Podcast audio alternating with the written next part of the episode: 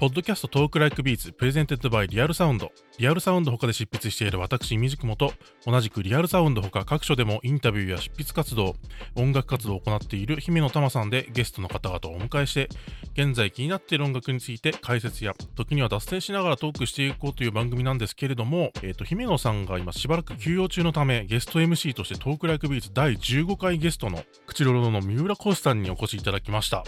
はい、どうも、こんにちは。いや、どうもよろしくお願いします。いや、なんか、あの、あまり間を空けずに、また来ていただいて、大変恐縮なんですけれども、はい、今日はよろしくお願いします。あ、よろしくお願いします。なんかまあ、豪華ゲストに対する力強い助っ人として、三浦さんにもぜひ、ガンガンに喋っていただきたいというところなんですけれども、前回出演していただいて、どうでしたか？その、配信ももう全3回されましたけれども。いや、もう本当に、多分予定よりすごい長く喋りすぎたなっていう反省と、音楽の話よりご飯の話の方が、僕といみじくもさんは盛り上がるんだなっていう。三浦さんから、まあ、中島めぐみさんゲストがあって、エルムホイさんのゲストがあってでお二方挟んで再登場していただいて、まあ、今回は三浦さんはゲスト MC なのであのまたゲストの方をお迎えしておりますはい、えそれでは今回のゲスト坂東裕太さんですバンドです。よろしくお願いいたします。いやどうもよろしくお願いしますお願いします。こちらこそです。いやどうもいや坂東さん、まあ、最近アンサンブルフォーブの結成者として活動のほかまあ、劇版だったりとか、まあ、米津玄師、えー宇多田ヒカルとかの、まあ、その編曲のサポートみたいなこともやられて、ものすごく最近活躍されている、いやいやいや、そんバンドさなんそんなそんな。って、いや、もう文字通りですよ。文字通り、もうニュースのヘッドライン読んでるようなものですよ。いやいやいやいや、そんなことはないです、本当。あの、ちょっとだけなんで、僕は本当に。えーいや、もう本当に、まあ、ちょうど今も劇版を手掛けられているドラマが放映されていたりと、はいはい。話題の坂東さんに出演いただいて大変あの嬉しい限りなんですけれどもいや、こちらこそ本当。あの、えーイメージ雲さん、あの、記事とか、あの、時々拝読させていただいてまして。ああどうもありがとうございまます。す。網森のあのインタビューとかされてて、あ、イメージ雲さんがされてると思って。あみもりさんのねイントキシケートにもともと載ってたやつですね。はい。はい。はいはい。今回、はい。い、ろいろお話しいただくんですけど三浦さんは坂東さんのことはどうでしたか？ご存知でしたか？存じ上げてなくて、今回、うん。あの、この、トークライツビーツにゲスト MC として出るにあたって、坂東さんのことをあの知ってですね、あのすみません、で、バタバタしてて、そんなにいろいろ音源をお聞きする時間がなかったんですけど、ああ、いえいえ、とんでもないです。ドレミの歌を。という、あの、アルバムでいいんですかね？はい。音源集アルバムにしてはちょっと違う感じしますよね。なんかあんまり自分で定義はしてないんですけども。ですよね。僕も今、なんて言ったらいいんだろうってふっと思っちゃったんですけど、うんまあまあ、あの、ドレミの歌を聴いて、超好きでした。超すごいなと思って、とんでもない人がいるなと思いました。ありがとうございます。恐ろしいと思って、で、先ほどちょっとあの打ち合わせで、イミジクモさんと話してたんですけど、芸大作曲家を首席で卒業ですよ、三浦さんって、あの、イミジクモさんにこう、脅迫、脅迫というか、まあこう。脅迫ではないですいやいや、プロフィールを読み上げただけですよ。あんた分かってんのかぐらいの感じで、いやいやいや、あの、来られて。そんな。こと そんなことはないです。そういうことはないです。そんな。あじゃあそれは僕の被害妄想ですね、きっとね。学ブルですよ、もう今、本当。いやいやいやいや本当に末席にこうお邪魔させていただいて、僕は学理に弱い人間ということもあり、はい。あっていう感じですごい楽しみです、とても。はい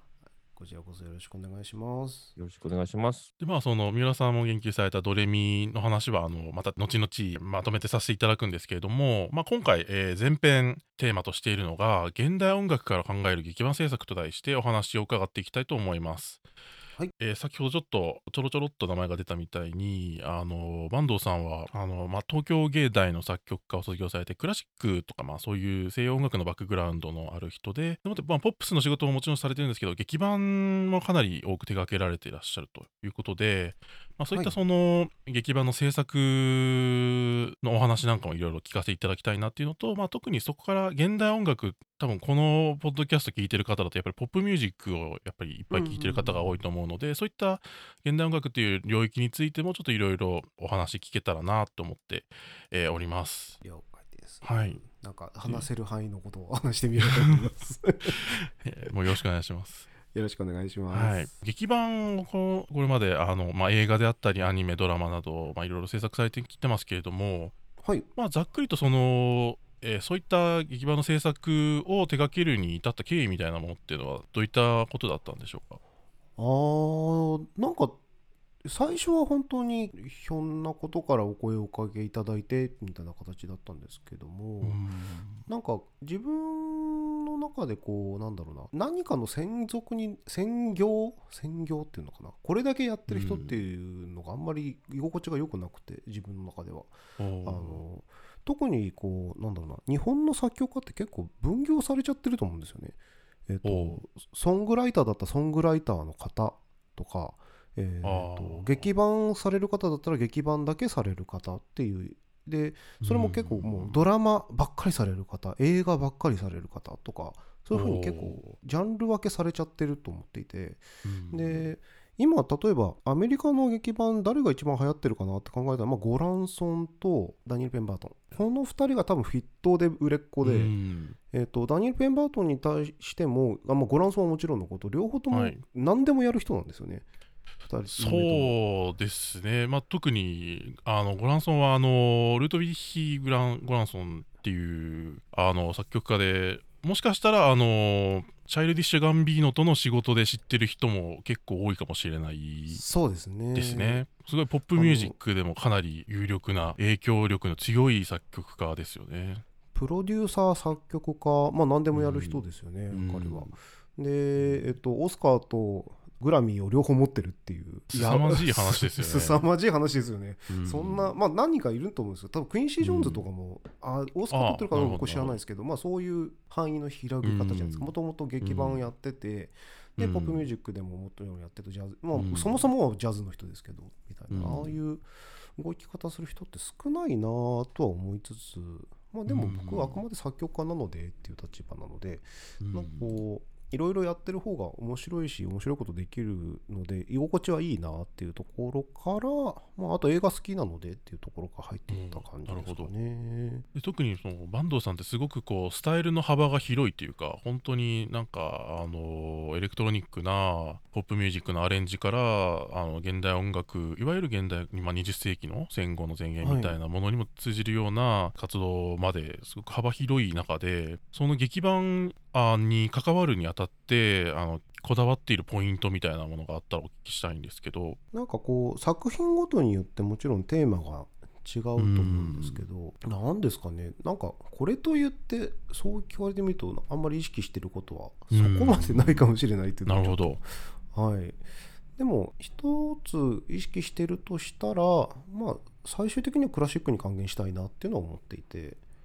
どんな媒体であれ多分僕は最終的にクラシックに還元できたらいいなっていうのはずっと思ってますね。はあ。クラシックって言ってもまあそのいろいろな切り取り方とか、まあ、あると思うんですけど、まあ、歴史に還元するとかいうよりはもっとその同時代の音楽としてのクラシックっていうものにその還元したいっていうことですかね。その通りです本当に、はいあのミュージックモさんがおっしゃってくださったような、うん。そのやっぱりシーンに還元したいっていう感じですね、僕の場合は。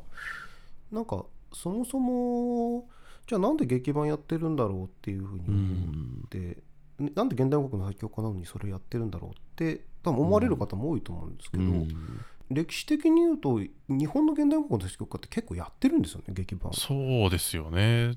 竹光さんや前泉さんや三好明先生や、うん。まあ、池部慎一郎先生などなんかもうそうそうたるお歴々がされてて、うん。で80年代ぐらいからだんだん減ってって90年代めっきりないんですよその。もうめっきりなくなっちゃって。で00年代も全然その現代音楽しかやらないっていう人モードになっちゃったんですよね界隈あがあはあなるほど。でそれは多分いろんな理由があってシーケンサーに対応できないとか あの楽譜だけ書いてると。ああなるほど。シーケンスに対応できないからはい。絵合わせができないとか、まあ、いろんな理由があると思うんですけど、うんでやっぱそれだけでいるとやっぱり何ていうんですかね界隈が狭くなっちゃうっていうのはすごくあると思うので、うん。でも面白いものをなんか自分はそんなエリート教育を受けてきたつもりはあんまりないのでその中高生ぐらいの時にそんなうんだろうな。あのめちゃめちゃ恵まれた家とかでもなかったのでなんかそういうきっかけの一つにそういうものがあるようなものにはなってほしいなっていうのはすごい思っていてなんか掘った時に、うん。ああこんな面白いものがあるんだよっていうところでうん。こう還元していきたいなっていうのは常々思ってますかね。うん。なんかもしかしたらこうクラシックなり、まあ、現代音楽なりそういうある種ポップミュージックとして聴くっていうようなあの印象はないものでもむしろ劇版とかでを通じてものすごくこう触れている割合って結構高いような気もしていてはいそのオーケストラルなサウンドを邦画なり洋画なりで耳にしたりちょっと前衛的っていうか、まあ、そのユニークな音響的なアプローチをとっているようなそのサウンドも劇場の中だったらちょっとこう強要されるみたいなむしろ求められたりもするのかなと思ったりして、うんうんうんむしろこうそういう接点として重要な役割がある分野っていうのは確かにそうすごくそう思いますね。なんかそこでこう攻めたことをすることによって何かこうジャンルの幅が広がればいいなっていうのはここうん。45年なんかずっと最初はそんなつもりもなかったんですけど、うん。あの例えば坂本龍一さんの活動とか見ても完全にそのモードに今なってると思うんですよね。あほのう。劇版でなんだろうすごいこう攻めたことできるような劇版もすごいたくさんされていらっしゃって、例えばあのなんだろう自分のその2000年代にされてたアルバムの延長線上っていうとあれですけどまだ新しいことされてると思うんですけど、うん。なんかこうなんだろうな攻めたサウンドを作られるとかそれこそ僕ヨハン・ヨハンソンとかすごい好きだったので、うん。なんかああいうサウンドって、まあ、別のシーンからたまたまハリウッドにはまったみたいな人なのかもしれないですけどなんかああいうことってすごい、あのカルチャーとして豊かになるなとは思いますよね。でやっぱり映像を見る人って音楽だけ聴くよりやっぱり間口が広いっていうかうん母体数がちょっと違う部分があるのでうんなんかそれは思ったりしますね。そうですよね。本当にこういわゆるポップミュージックみたいなその別に普通にまあ日本でも暮らしてて耳にするような音楽みたいなものとそのいわゆる映画とかの劇伴で流れてくる耳にする音楽ってものすごい乖離があるなと思ってて。普通にハーモニーとかその音のあり方として。だって普通にこう現代音楽的アプローチというかまあそそういうなんだろうな。そういう感じのものが全くポップスで普通に生きてたら耳にすることってあんまないと思うんですよね。あんまってほとんどないと思うんですよね。うん。うん。うん。ハーモニー1個取ってもその、それが急に映画とかになると全然バンバンそういうものによってはそういう劇伴がそういう、うん割とさっきおっしゃってた攻めたじゃないですけどそういうものをたくさん耳にするっていうかまあ逆にそういう時ぐらいしかないんじゃないかなと思ってて。うんなんて、うんなんていうか、例えばその、普段ジャズとか全然聞かないけど、ちょっとおしゃれなダイニングバーとか居酒屋とかカフェとか行くと、すごくジャズとかボサノバとかを耳にするみたいな、ななんかそういう、普段聞かない人がってことですけどね。普通にそういうの聞かない人も、意外と一番ジャズを耳にするのは、そういう飲食店だったりするわけじゃないですか、例えば。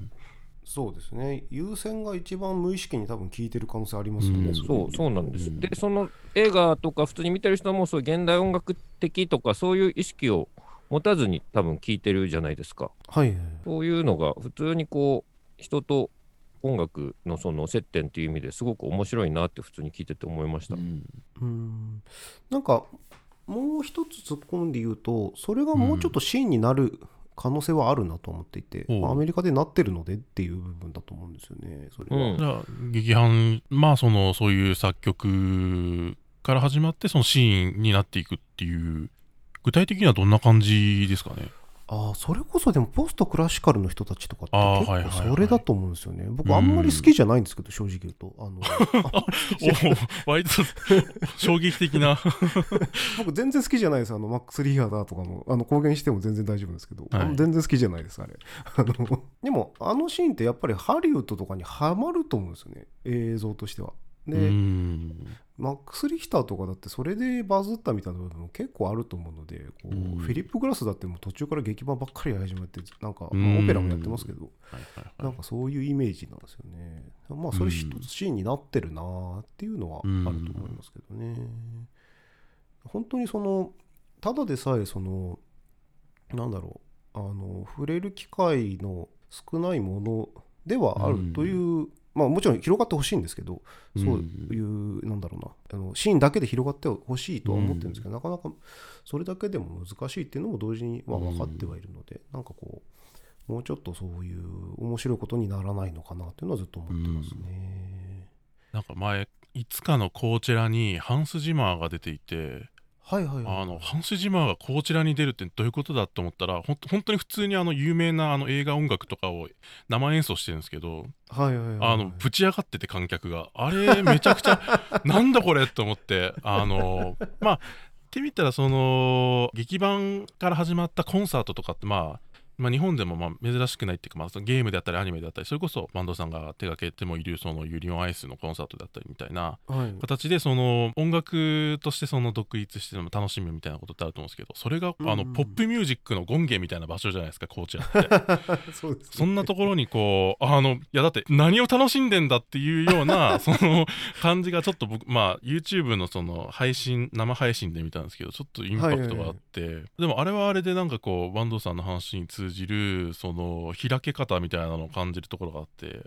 ポップミュージックの領域もポップミュージックの領域でポピュラーであることにあぐらをかいてる感が若干なくもないっていうか、ももっと音楽の世界ってそのいろんな領域に対して広いのにそこにこう、じゃああの有名なロックバンドを呼んだらフェスが成立するのかっていう時にそういうブッキングをするコーチらやばいなみたいな。だからそれこそ坂東さんがフジロック出てもねそのアンサンブルフォーブがフジロック出てとか、まあ、劇版フィーチャーみたいなものでうん。出てもいいじゃんみたいなことをちょっと思ったりもしてフィーチャーでは出たくないですけど。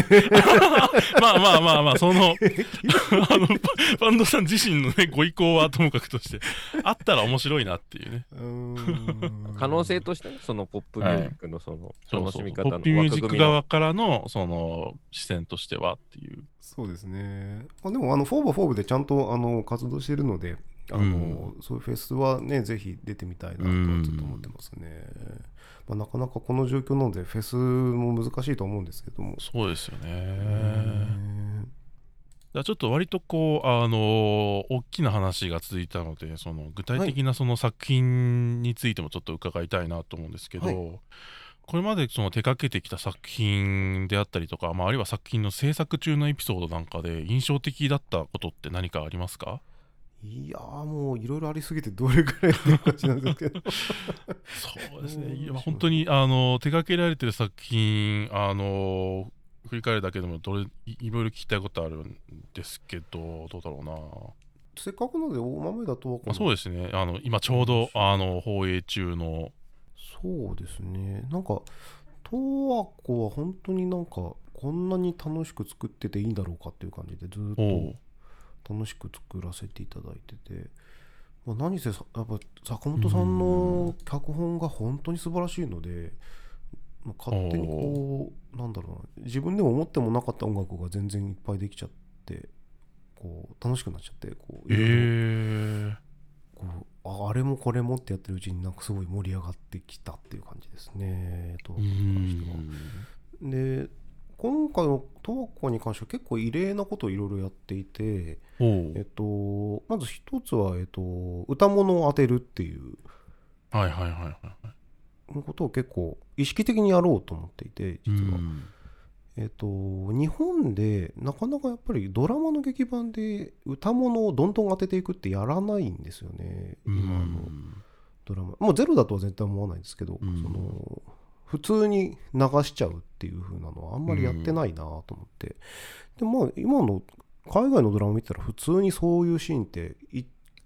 回にまあ大体そのラブコメディっていうジャンルだったら結構あると思うんですよね、うん。例えばエミリー・パリとか見ててもガンガン洋楽流れるじゃないですうか、こ。う。えっ、となんていうんですかね。ガーディアンズ・オブ・ギャラクシーみたいなこうあのうん。選曲ありもの曲をガンガン流していくみたいな、うん。あのトレンドが一つあるなと思っていて面白いお話なんだったらそれやってみたいなと思って、でまあいろいろ作ってみて実際やっぱり選曲してみたらすごいバッチリハマったのでなあのこれはいけるんじゃないかというふうに最初の方で舵を切っていろいろ作っていますね。でそういったその選曲はい。みたいなのも含めて、そのやられてるってことですね。そうなんです。書く書くだけじゃなくて。今回そこまでしててあおのー。基本的にドラマってもう結構なんだろう制作期間が短いのでそのうん。制作っていうのは、えっと、MA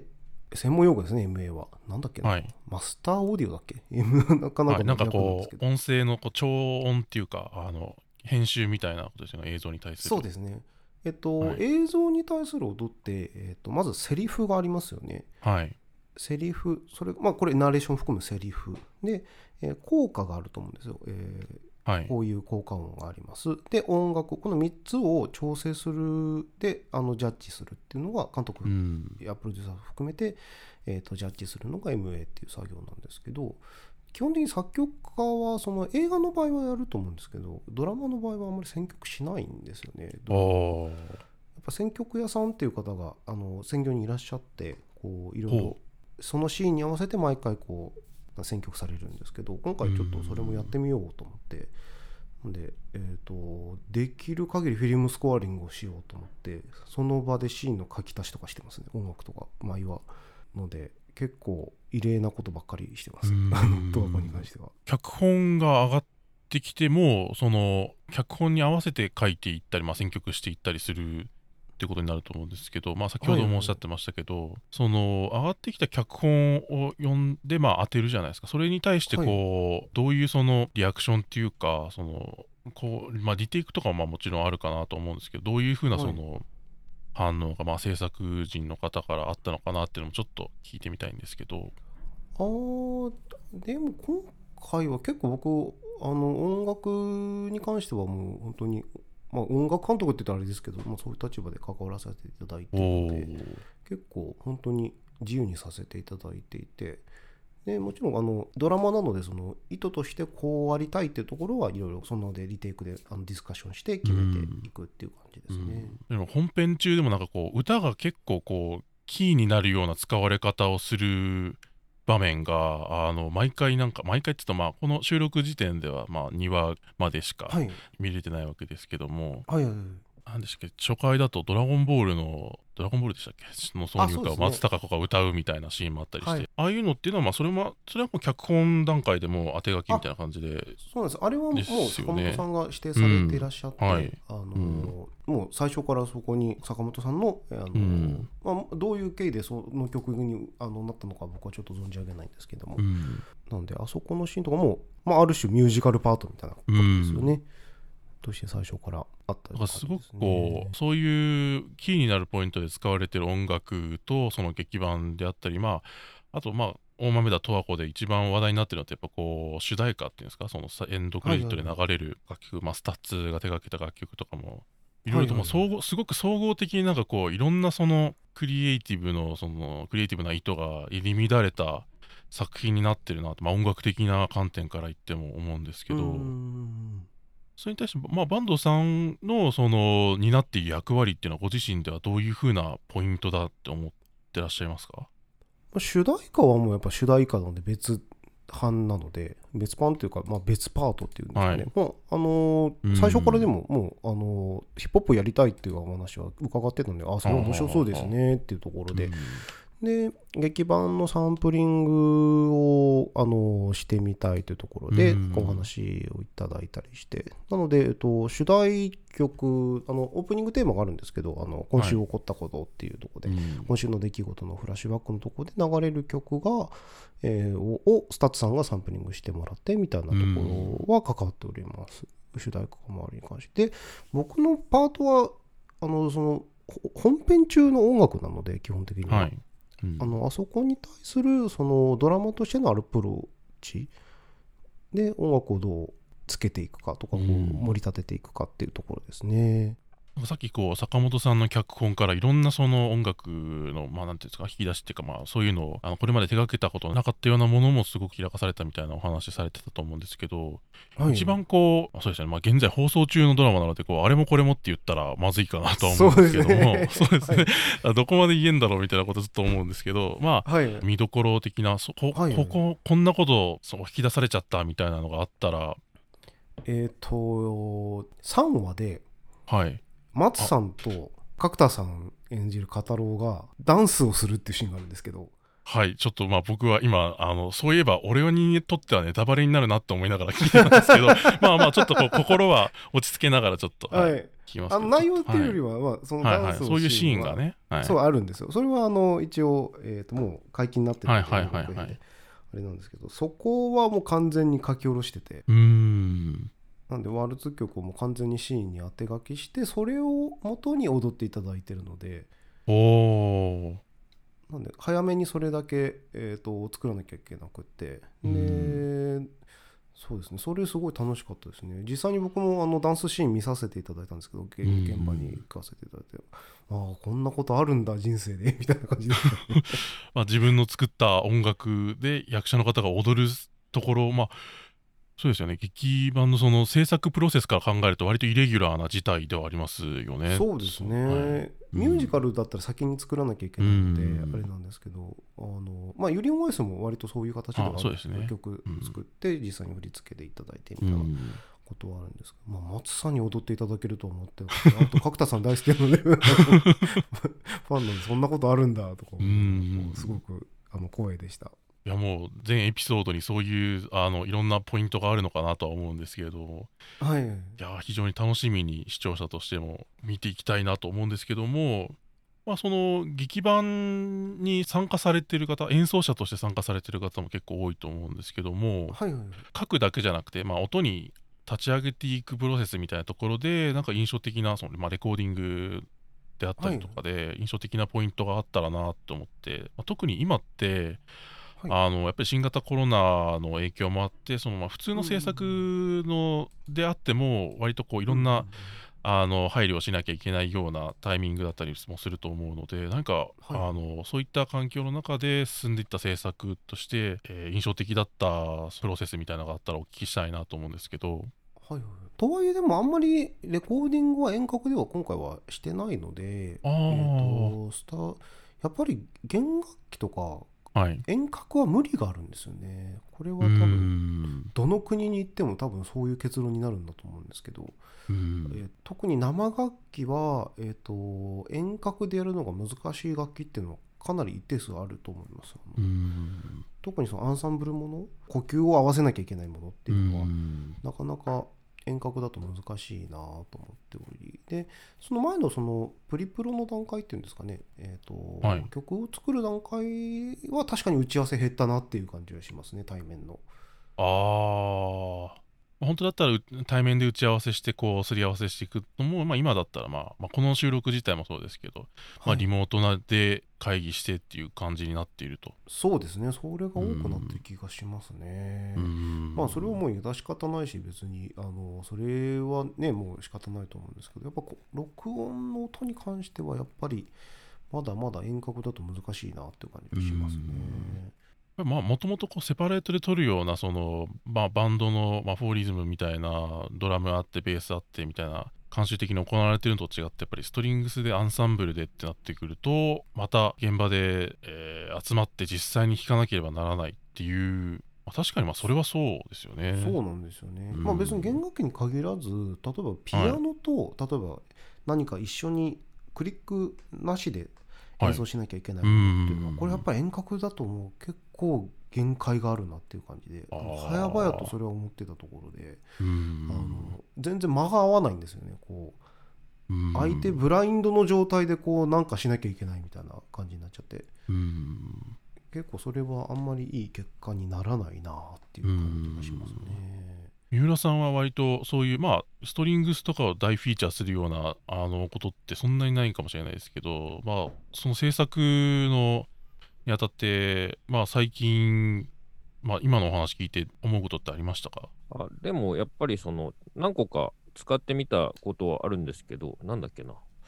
えっと、ヤマハが出してる SYNCROOM とか、はいはいはい。あとなんかなんだっけな、もっとあのソフトウェア上に立ち上げられるほぼレイテンシーがないと言われているやつ、なんだっけな、なんなちょっと忘れちゃったんですけど、何個か試したことあるんですけど、やっぱりどうしたってやっぱ限界はありますね、本当に。うん。このズームのあれもそうですけど、やっぱりどうしたってなぜか途切れるときは途切れるし、そのレイテンシー、どんなネット環境がちゃんとしててもやっぱ遅れるときは遅れるし、やっぱどうしたって、うん、遅れちゃうんで、ちょっとまだ先かなっていう、しっかりこうレコーディングでがっつり使える風になるのは、うんそういうリモートで、うんうん。うん、やっぱり難しいと思いますよ。クリックがあってもやっぱまだむず、やっぱ試したことあるんですよね。ちょっとやってみようかっつって、そのレコーディングで。で同時演奏を試して、やっぱり、やっぱ全部、お全然遅れちゃいますね。うんうんうん。なんか他にもその、まあ、坂東さんががその大前田十和子であの関わってらっしゃる範囲でもう演奏者の方は割とアンサンブル・フォーブ周りの方が多いいいですかね？そうですねあのフォーブの面々はあのいつもあのお願いさせてもらっていてで今回も、あのいろんな方が乗ってくださったんですけど、うん。まあ今回はそれに加えていろいろジャズ周りの、はい。えー、とシーンの方にちょっといろいろオファーさせていただいて、はい。とっても楽しかったですね。やっぱりこうあのご自身でその、まあ、アンサンブルを組まれて、まあ、結成されてその、まあ、お仕事されてきてっていうのに加えてその他にあの他の畑っていうか、まあ、もまあもちろんその、まあ、近しいその分野のバックグラウンドある方も多いかと思うんですけどはいはいそういったそのビッグユキさんとか石石若俊さんとかはい。はい、のが参加されていたのは、えー、バンドさんまたでしたっけ？あえっ、といろまあシュンはいつもお願いしてるんですけどあそうですよね。あその芸はい。大仲間というか、はい、芸内そうですね。後輩ですね。高校から一緒なので、あの3年僕が3年生の時の1年生なんですよシュンが。おおなのでもう僕がいる中で結構こうちゃんと初めてお願いできたあの打楽器奏者で高校の学生の頃にですけど、あのなんかそこまでその時にあのあんまり打楽器でお願いできる方が実際にいらっしゃらなくてそのようん。40人しかいなくて1学年に。なるほど。で奏者の方がいらっしゃらなくてお願いできなかったっていうのがあってでなんで、あのー週にはすごいお世話になっててうん。学生の頃からずっと結構当て書き文みたいなものはありますね。でゆうきさんは実は僕前からは存じ上げていてなんかニューヨークに行ったあそうなんですね。時ちょっとライブで、うんうんうん。あのーなんかグラスパーとかなんかすごいメンツでさビッグバンドやってる回があって、うんなんかニューヨークに遊びに行った時にでご挨拶とかさせていただいててでまあひょんなところちょっとつないでもう一回いただいてでゆきさんにオファーさせていただいてっていうう形ですんね。まあ割とこうそういう名前がクレジットで地上波のゴールデン枠のドラマのの中でそういうクレジットで固有名詞が踊ってるのって、まあはい。まあまあビビるというか、まあ、バンドさんのお名前ももちろんなんですけども。すごいまあ石若さんもまあ、まあ、もう本当に最近はポップ j p o p に欠かせないぐらいのうん。あのプレイヤーになりつつありますが、いや本当ねオファー受けてくださって本当にありがたいなとうん。思っておるのですがまあでもそれを言い出すと結構クラシックでもそういう感じではあって あこの人劇版とか演奏してくれるんだみたいな方はもうずっとフォームはそんな感じなんです実は、まあ、クラシックの界隈から見ると結構そうなるほどいう感じはあって。クラシック視点から見るとそのこんなところにこんな人がみたいな驚きももちろんあると。そうですね。結構それ、うん。フォームの面々はそういうところがありますね。あこの方こういうんことなるほど。ああこんなスペシャルなことしてくれるんだっていうのは結構あって。で僕にとってはそれ結構モチベーションになっててこう、うん。基本的になんだろうな。そういうセッションの時のうん。音楽はもうミュージシャンへの当て書きじゃないと書けないみたいな感じで最近なっちゃってて。なんだろうな。楽譜に書けないことをやりたいんですよねやっぱり。あーまあその五線譜の中からはみ出るようなその要素っていうことですよね。まあ、弾き方であったりとか、ね。サウンドの感じであったりとか。かまあエモーションとかバイブスとかかっこよく言うとなるんでしょうけど、まあ、バイブス。バイブス、ん。でも絶対あるのでどのジャンルにおいても。やっぱこの人間性的なものは絶対に出ると思ってるので、うん。なんかそこをちゃんとこううまくこうなんだろうな僕が自分の作曲をする上でうまくこう作曲したいなっていうのはずっと思ってますね。うんこうせっかくこう優れたあの素晴らしい方がしてくださるのでっていうのはずっと思ってますね。うんそういう部分を込みで作曲するっていう感覚なんですかね？そういうさっき言ったそのバイブスエモーションだという。なんか僕五線譜で終わる作曲あんま好きじゃなくてもうんだあの最終媒体が何であれやっぱりそこに立ち入りたいっていう気持ちがすごくあって、うん。とただコンサートだったら最終的なそのなんだろうな、えっと、顔はやっぱり奏者になっちゃうと思うんですけど現代音楽の作曲をする時も、でもそこはやっぱり密にやり取りをしたいし、うん。で作り上げていきたいと。楽譜を渡しておしまいってことにはなるだけしたくないなうっていうのはん。ありますね。でうん。録音の場合はもうテイク全部選ぶので自分あのツールスでバチバチに全部エディットしてからっていう形ですね、多うん。分。そこまでやんないと多分全然面白くないなと思ってるので。ー多分、うん、そこまで多分あんまりやらないんじゃないかなクラシックの作曲家だとっていうことをやってるかもしれないですね。